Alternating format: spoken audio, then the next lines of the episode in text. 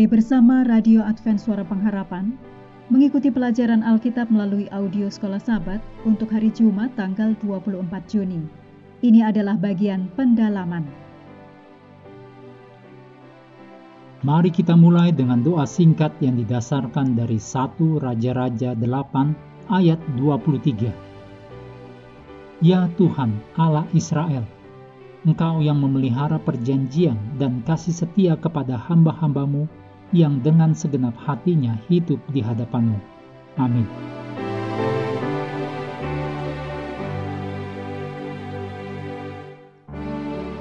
Anda perlu membaca tulisan Ellen G. White judulnya Yusuf dan Saudara-Saudaranya di dalam buku Alfa dan Omega jilid 1 halaman 258 sampai 281.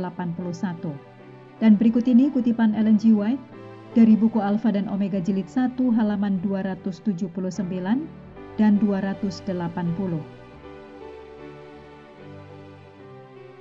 Kehidupan Yusuf menggambarkan kehidupan Kristus.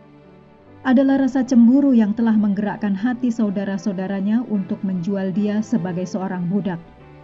Mereka mengharapkan agar dapat menghalangi Yusuf, supaya jangan ia menjadi lebih besar daripada mereka.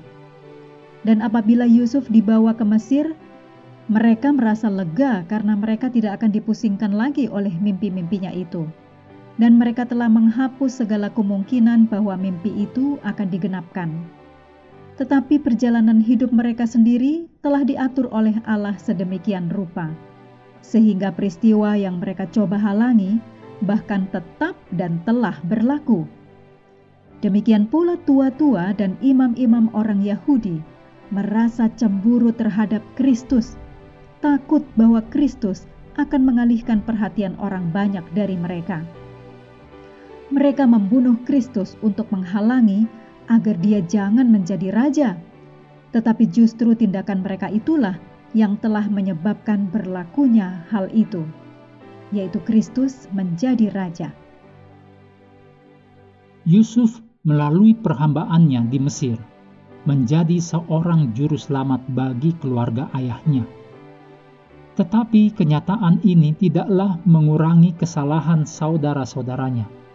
Demikian pula penyalipan Kristus oleh musuh-musuhnya telah menjadikan dia sebagai penebus umat manusia, juru selamat umat yang berdosa, dan pemerintah segenap dunia. Tetapi kejahatan daripada pembunuh-pembunuhnya itu tetap sama kejamnya kalau tangan pimpinan Allah tidak mengendalikan peristiwa-peristiwa untuk kemuliaannya dan kebaikan manusia. Sebagaimana Yusuf dijual kepada orang kafir oleh saudara-saudaranya sendiri, demikian pula Kristus telah dijual kepada musuh-musuhnya yang paling besar oleh salah seorang dari murid-muridnya. Yusuf dituduh secara palsu dan dimasukkan ke dalam penjara oleh sebab perbuatan baiknya. Demikian pula Kristus telah dinista dan ditolak oleh sebab kehidupannya yang benar dan penuh penyangkalan diri itu merupakan satu tempelakan kepada dosa. Dan walaupun tidak pernah berbuat kesalahan, Kristus telah dihukum atas dasar kesaksian-kesaksian yang palsu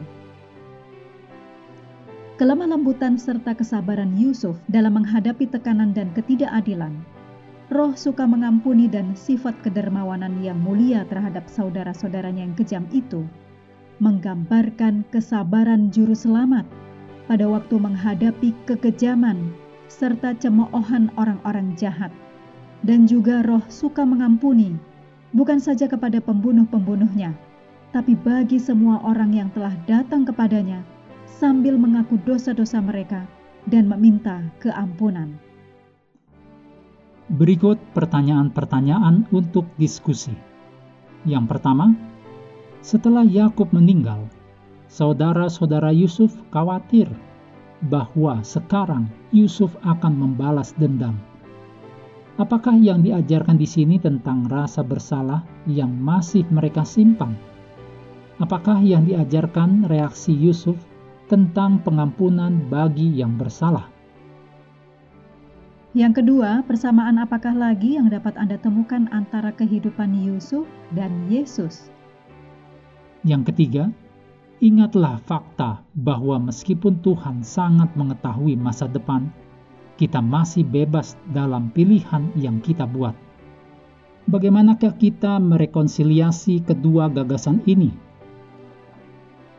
Mengakhiri pelajaran hari ini juga pelajaran sepanjang pekan.